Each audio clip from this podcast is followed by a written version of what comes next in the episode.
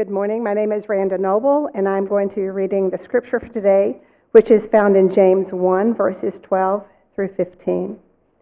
Blessed is the one who perseveres under trial, because, having stood the test, that person will receive the crown of life that the Lord has promised to those who love him. When tempted, no one should say, "God is tempting me," for God cannot be tempted by evil, nor does he tempt anyone. But each person is tempted when they are dragged away by their own evil desire and enticed. Then, after desire has conceived, it gives birth to sin, and sin, when it is full grown, gives birth to death. When I was in college, I played offensive line in football, and our halftime conversations with the offensive line coach was actually pretty simple. He would just yell and scream in our faces and say, "Hit the wall, keep hitting the wall." That was it. That was the motivation we got. Nothing fancy. Now, I played in the 90s. Now it's more of a quarterback game with long throws, but back in the day when I played, they would give the ball to a very fast, skinny guy and have him line up behind a very thick, strong guy. I was not the fast, skinny guy. And would run up the middle over and over again. And you need 10 yards for a first down, so what was the goal on every play? 4 yards. You got 4 yards 3 times in a row, guess what you got? You got a first down. And you just did that over and over and over again. And that was our beautiful strategy. So we'd come in at halftime, and we had a few 3-yard or 2-yard runs. And that tiniest little offensive line coach I ever played for would stand in front of 5 huge men like me. And we'd be sitting, and he'd practically be looking us in the eye. That's how short he was. And he would just say, "Hit the wall. Keep hitting the wall." And that was the mentality. No matter what it was, every single play, you get in your stance, you fire off the ball, and you keep driving. You just keep driving. And I hear a little bit of that when I hear the language of James chapter 1, verses 12 to 15. And I just call it a little different language. Rather than hit the wall, it's stay the course. Stay the course. I can hear that lineman coach saying to me, "Stay the course." You will have conflict. There will be resistance. It will be hard. You will be tired. And you stay the course. Now, as Vera rightly said, James wants to speak into our lives on 3 things: suffering, living wisely, and our money. And beautifully last week, as James introduced the topic of our finances, we celebrated Ascension Sunday, that God is king over all things. And pastorally, in his providence this week for us, as we deal again with the topic of suffering, we celebrate Pentecost Sunday, which reminds us that the Spirit of God is dwelling with us, empowering us, a down payment for our encouragement as we stay the course in, get this, a totally broken world where death feels like it's raining, where war seems unyielding, where brokenness and sadness overwhelm. You hear the apostle say, "Stay the course. Stay the course. God is good. Stay the course." Let's pray and look at this text. Father, help us to hear from you this morning as we come, some maybe joyfully, celebrating the common grace gifts of our Creator, and others coming in brokenness, recipients of the common curse, a broken, fallen world with broken bodies and broken relationships and broken systems and situations, reaching for God the Redeemer, who explains to us here how his redemption works in and through our brokenness. So help us to hear, Father, and would you, by the very Spirit we celebrated coming today on Pentecost Sunday, would you, by the Spirit that directed the writing of these words, would you, by that Spirit, apply this message to our hearts? We pray in Jesus' name. Amen. Well, a couple things. Remember, James is not afraid to get in your business, right? Not supposed to talk about politics or religion. James, no holds barred. He'll talk about all those things at every family dinner, right? Wisdom likes to get in your business and talk about what you might need to do.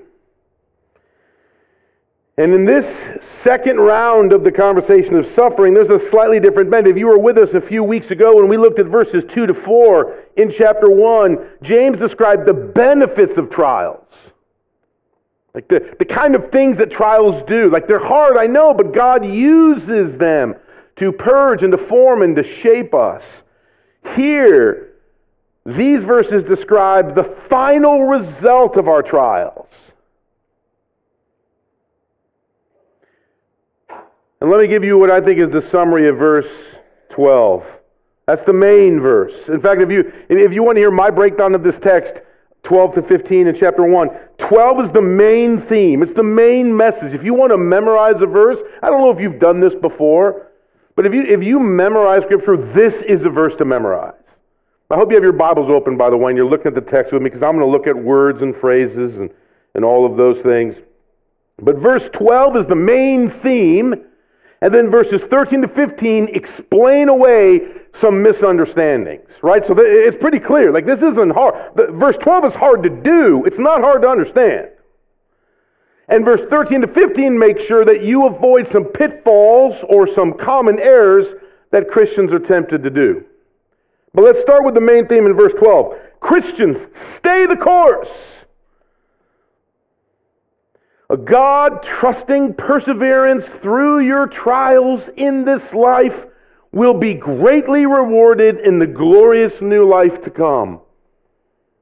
Those are my words, but I'm just translating the message of verse 12. Let's look at its details. And before I even get into the words of the text, I want to talk about its context. James is assuming you understand the world in which we live. Let me set it for you in case the coffee hasn't fully set in yet. God created the world and He made it beautiful. It was full intention for it to be a dwelling place, a temple that we would dwell with Him forever. You and I, representatively through Adam and Eve, were not satisfied with what He made or even where we were in the order. You ever deal with pride in your life? Selfishness, envy, welcome to the club. So we rebelled against our Creator. We thought we deserved some of the things and the pride of place that He had. And when that happened, there was a break between humanity and God, between creatures and Creator, and it had radical destructions. Every funeral you go to, every bad diagnosis, every broken relationship, the massive feelings of insecurity and shame that every one of us feel is literally symptoms of that result. That's why I call it the common curse. God made the world beautiful, common grace, but the fall brought in the common curse, and we all taste it. Now, Jesus came by His grace, entered fully into creation, literally took our place. Like the old wrestling matches, tap in, and we tapped His arm, and He jumped into the ring, and He lived the perfect life that we couldn't live, and He died a perfect death that we owed. And He accomplished what God had intended for the first Adam to do. He was the second Adam, and we, the gathered church, are descendants of the second Adam and have life eternal promised in Him, but not yet. Remember that good creation thing? It's not like we're immediately sucked off into some heavenly domain. God's intentions for creation would come to fruition. Jesus wasn't plan B, He was plan A. And that means we're living in between those times. We're waiting for the renewal of all things. We're waiting for the end of funerals. We're waiting for the lack of need of a hospital. Imagine that day when you won't need a hospital. Pharmacies go out of business. Apologies to our pharmacists here. There's no longer a need for a doctor. Funeral homes are out of existence. Graveyards are now playgrounds. But not yet. We live in between the times where the common grace will finally and formally be established everywhere, but we still deal with a bit of the common curse. So how are we supposed to live now? Like, what's the trajectory? How do I live my life in light of that? Welcome to verse 12. Verse 12 is assuming all of that's taking place, that you and I know one day all things will be restored. We're waiting for the new creation. We're waiting to level Honquest Funeral Home and McCorkle and Rockton and have playgrounds. We're waiting for that day. We're waiting for hospitals to be gone and bodies to be restored. That beautiful image of Bud Larson having a conversation, the late brother Bud Larson having a conversation with Ed Titcombe, wondering about the strength of his legs returning. And Ed Titcombe, our elder chair, saying, your legs will be strong. You'll run, brother. Not yet, but in the new creation. So until then, how does a Christian deal with the broken condition of our world? How do we think about it and live in it? Or how do we find purpose? Maybe that's the question. How do we find purpose in this brokenness? Well, here it is, verse 12. And it starts with the wisdom theme, blessed. It starts with a beatitude. Remember Jesus' beatitudes in Matthew? Blessed are those who. A beatitude is a statement that describes how life goes well for Christians. This is the way of blessing. This is how you flourish in the midst of difficulties. Remember, blessing isn't just in the good things. It is always and only in the God things. Because again, you and I we can be catechized by culture and our little hashtag blessed, right? Which Twitter, mugs, T-shirts, signs in living rooms. What does it mean to you to be blessed? Is it only the common grace? Or can you be blessed in the midst of the common curse? James would say you can. It's not just in the good things, it's in the God things. And even our trials can be seen in the God things. So the promise is this, that there is blessing. Verse 12, there is blessing to the one who perseveres under trial. There is blessing. But here's the task. You must persevere. There's that line coach saying, hit the wall. Hit it. It will come down. Hit the wall. Anything else from me, coach? Nope. Hit the wall. Blessed is the one who perseveres under trial. Stay the course as you endure trials in the world. The suffering of the common curse. Remember why. James isn't just saying, I really don't care if you're hurting. That's not what he's saying. Remember what he said in verses 2 to 4. Suffering is the common process by which God purges us of impure things and purifies us for the purpose of strengthening us. God doesn't do that to challenge our faith, but to awaken our faith into fullness. That's what the word perseverance is referring to. Perseverance is not weak, passive submission to suffering and difficulty. Perseverance is a strong, active, challenging response in which the satisfying realities of Christianity are proven in practice. Blessed be your name. When the sun's shining down on me, when the world's all as it should be, blessed be your name. Common grace. Blessed be your name. On the road marked with suffering, when there's pain in the offering, blessed be your name. Common curse. But what is found in both? Blessing. Not just in the good things, but in the God things. That is alien and stranger language to anybody in the world. That must be the language we speak in the church. That is not the story of the world that anybody in the world is going to want to believe or live out. That has to be the story. You have to make that the story that you and I live out. And what is that blessing? The person who endures in this life will receive in full the life to come. Let me just read the text. Blessed is the one who perseveres under trial, because having stood the test, that person will receive the crown of life that the Lord has promised to those who love Him. The crown, by the way, is not a royal crown. I'm horrible with pictures and graphs, but I put a picture in your notes for you this time. Don't ever expect it again. The crown is not a royal crown. That's probably what we think, like royalty language. The crown is the laurel wreath given in the ancient world to the victorious athlete.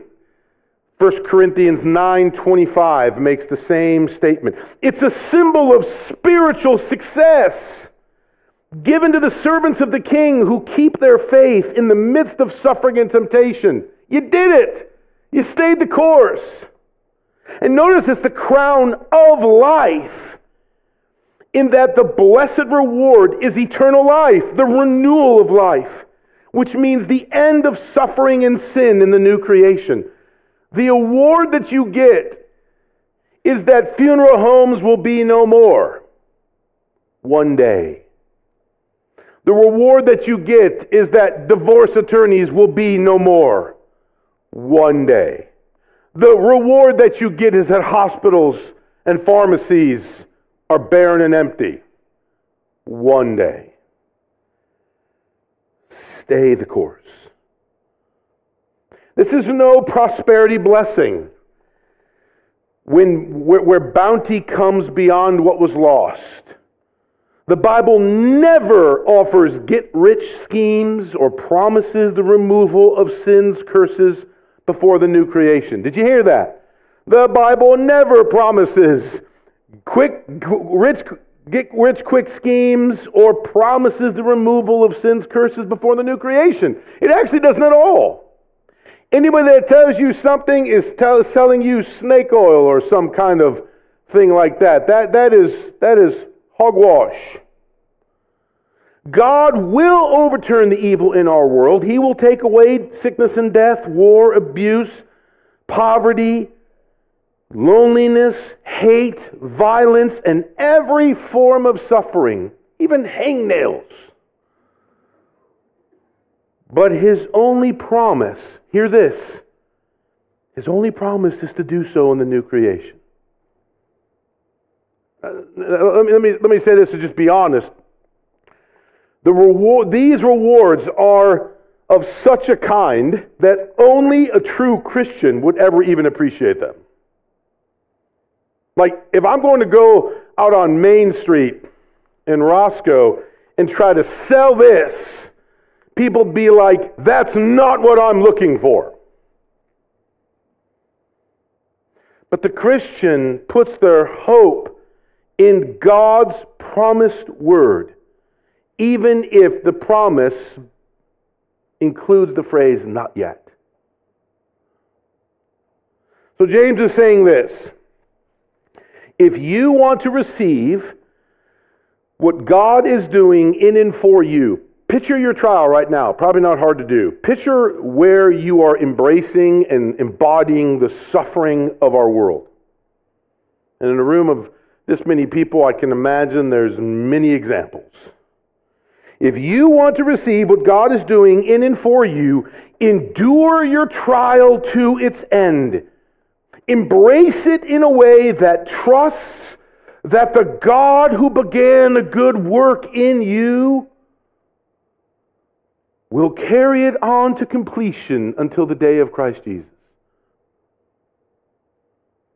This is where a modern-day preacher named Osteen has it completely wrong in his well-known book, Your Best Life Now. Because if Jesus were to write that book, he would entitle it Your Best Life to Come. But not yet. Not yet. Romans 8:18. This is Paul, I consider that our present sufferings are not worth comparing with the glory that will be revealed in us. Did you hear that? It's not even a comparison. It's not even a comparison. Seriously? Because this feels pretty bad. Then imagine how that will feel really good. Or how about Jesus' words to the church in Smyrna in Revelation 2:10. Do not be afraid of what you are about to suffer. I tell you, the devil will put some of you in prison to test you, and you will suffer persecution. Be faithful, even to the point of death, and I will give you life as your victor's crown. Doesn't that sound exactly like what James just said in verse 12?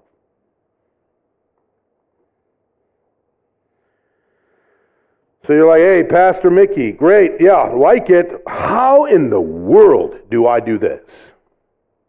Fair question. Let me give you a couple thoughts on how to apply verse 12. First of all, memorize the verse. Say it over and over again.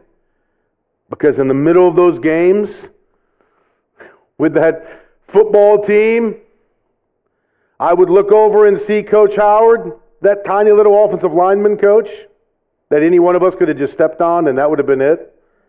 And I'd see him just going like this with his arm, and I knew exactly what he was saying. He'd point at me, he'd point at Marlon, and he's going like this, and he's like, hit the wall, stay the course, stay it. He didn't need to say anything else. I needed to focus and drive as hard as I could. Stay the course. I couldn't worry about what the running back was doing or the quarterback or the receivers. I had to do one thing. Stay the course.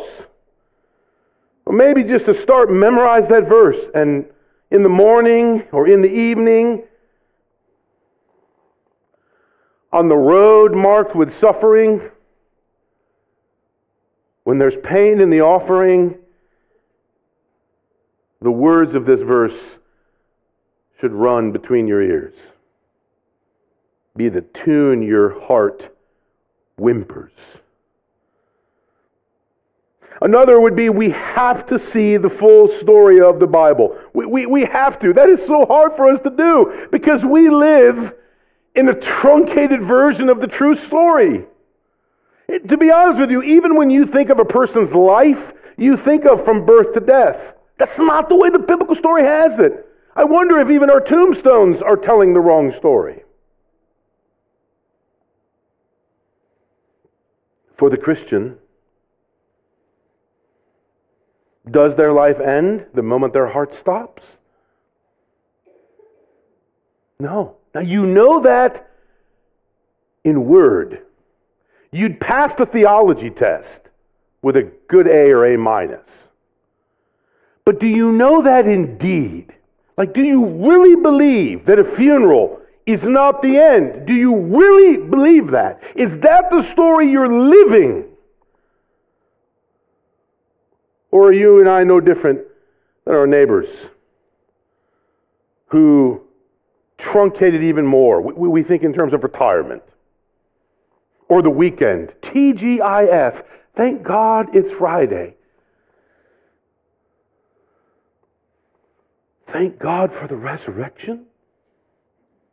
Thank God for the new creation. if Friday, maybe once a year on Good Friday, but I hardly think that warrants a restaurant. Again, what version of the story are you living in?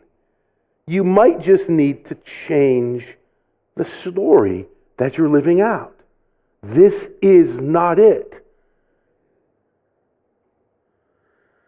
God offers the full version of the story, the one in which He is involved and which He guarantees. Remember verse 12 that you're going to memorize soon? Blessed is the one who perseveres under trial, because having stood the test, that person will receive the crown of life that the Lord has promised to those who love Him. Do you love Him? Then that's promised to you.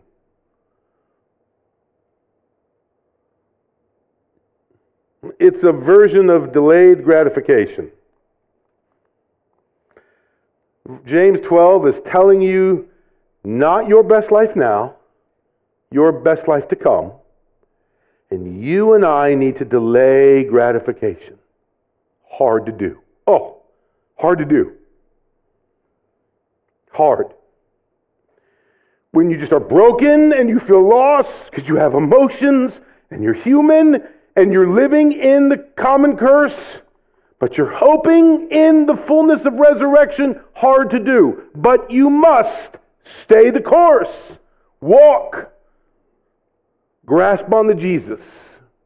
Right? We do this in other ways as a Christian. We rightly say that physical intimacy, to use an example, is reserved for the marriage covenant. And so the faithful men and women, young men and women, before they are married, will do what? While their body works just fine,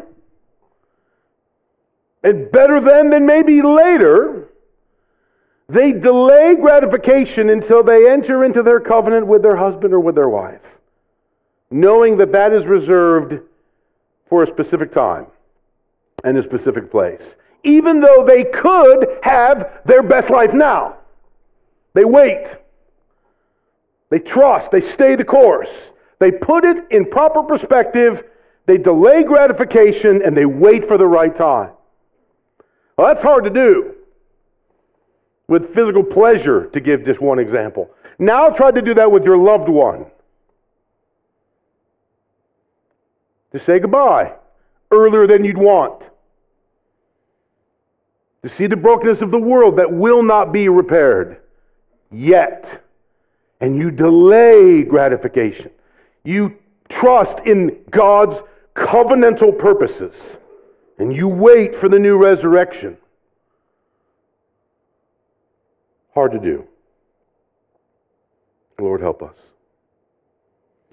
Let me end with just a couple mistakes that verses 13 to 15 describe. There are two mistakes that Christians should avoid when they face suffering trials. Now, I do want to warn you in these verses, the word temptation, when we see trial in verse 12, we immediately think external. When we in English hear the word temptation, we think internal. Here's the thing. In Greek, in this passage, that's all the same word.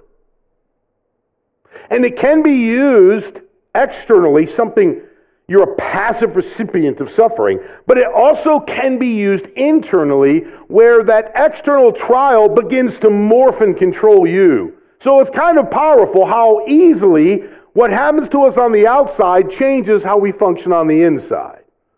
But just be aware that that Greek word that represented with a couple different English words is actually not changing at all. Verse 13 says, when tempted, no one should say, God is tempting me. Notice there's the first rebuke. Don't blame God. Some blame God for their suffering trial. That is not fair. James is summarizing the message of Scripture in verse 13. The Old Testament made clear that God did not test people in this sense of putting His people into situations where their willingness to obey was tested. Now, when Satan tested Jesus, he was totally evil intentions. When God tested Abraham, it was to strengthen his faith. It was to prove his faith. There's that purging idea, verses 2 and 4 in James 1. It was refining his faith. It wasn't to get him. It was to grace him. So when tempted, verse 13, no one should say, God is tempting me. For God cannot be tempted by evil, nor does he tempt anyone. Quite simply, God does not play with evil, nor does he do evil to others. Now hear that, because a very common response when difficult things happen is that you and I get mad at God. And to put it frankly, you better watch it. You watch yourself. Don't you dare go there. You're going to feel that, but when you do, you're putting your place at the constant, and God is the variable. Don't go there. God is the constant. He is a good, good Father, unchanging and perfect. He doesn't play with evil. You and I are the ones that decided to tweak a bit his good creation, and we're living with the symptoms of that. Don't you dare blame God. The second mistake is in verses 14 and 15. I summarize it this way. Some allow their suffering trial to give them an excuse for sin. Look at 14. But each person is tempted when they are dragged away by their own evil desire, enticed. And look at verse 15 is like a gestation process. After desire has conceived, it gives birth to sin, and sin, when it is full grown, gives birth to death. Notice what verses 14 and 15 are saying. If someone is to blame, it is not God, but the person who improperly perseveres in their suffering, or fails to persevere, who fails to stay the course. James' use of the word desire teaches us that we will be tempted to have our suffering define us. Or we will be tempted to have our suffering direct how we live in a way that counters God's promise. Don't do that. Remember the end of verse 13? For God cannot be tempted by evil, nor does he tempt anyone.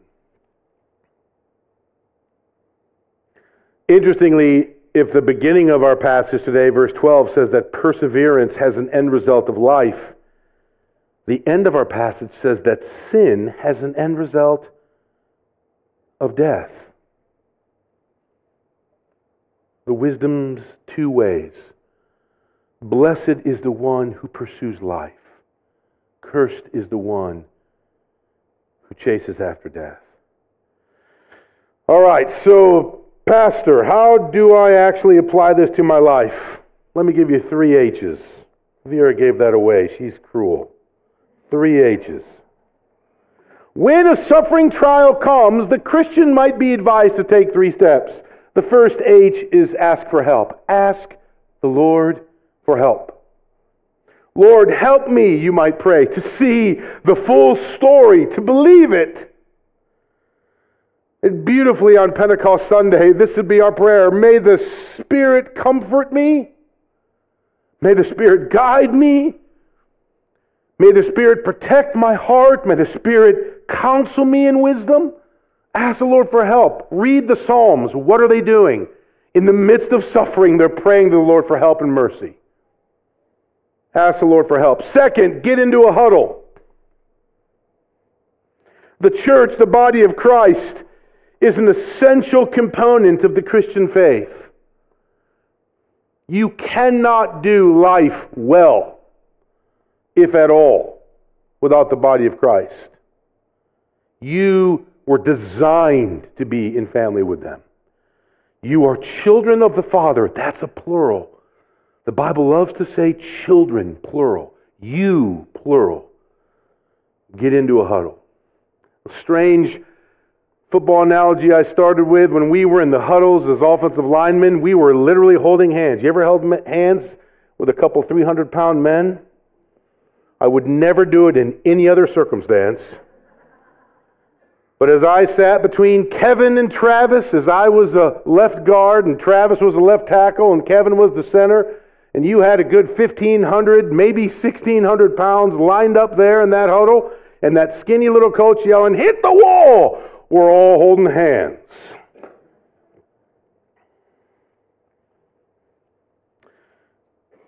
But a couple months ago, short after my diagnosis from Laura, the right guard, Marlon, who I hadn't seen in quite some time, showed up at church on a Sunday.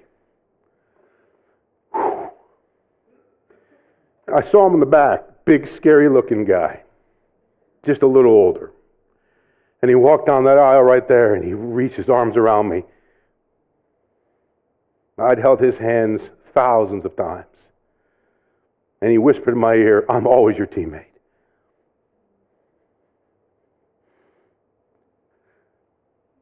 That's the church. It's beautiful. Get in the huddle. Last, and this is the trick. Live today in the fact of Christian hope. Live today in the fact of Christian hope. Hebrews 11, right? We love this verse as a plaque. Don't make it a plaque. Don't make it a t-shirt. Make it oxygen. Now faith is confidence in what we hope for, and assurance about what we do not see. Oh, that's beautiful. Because right now, all I see is hospitals and funeral homes. Not for long.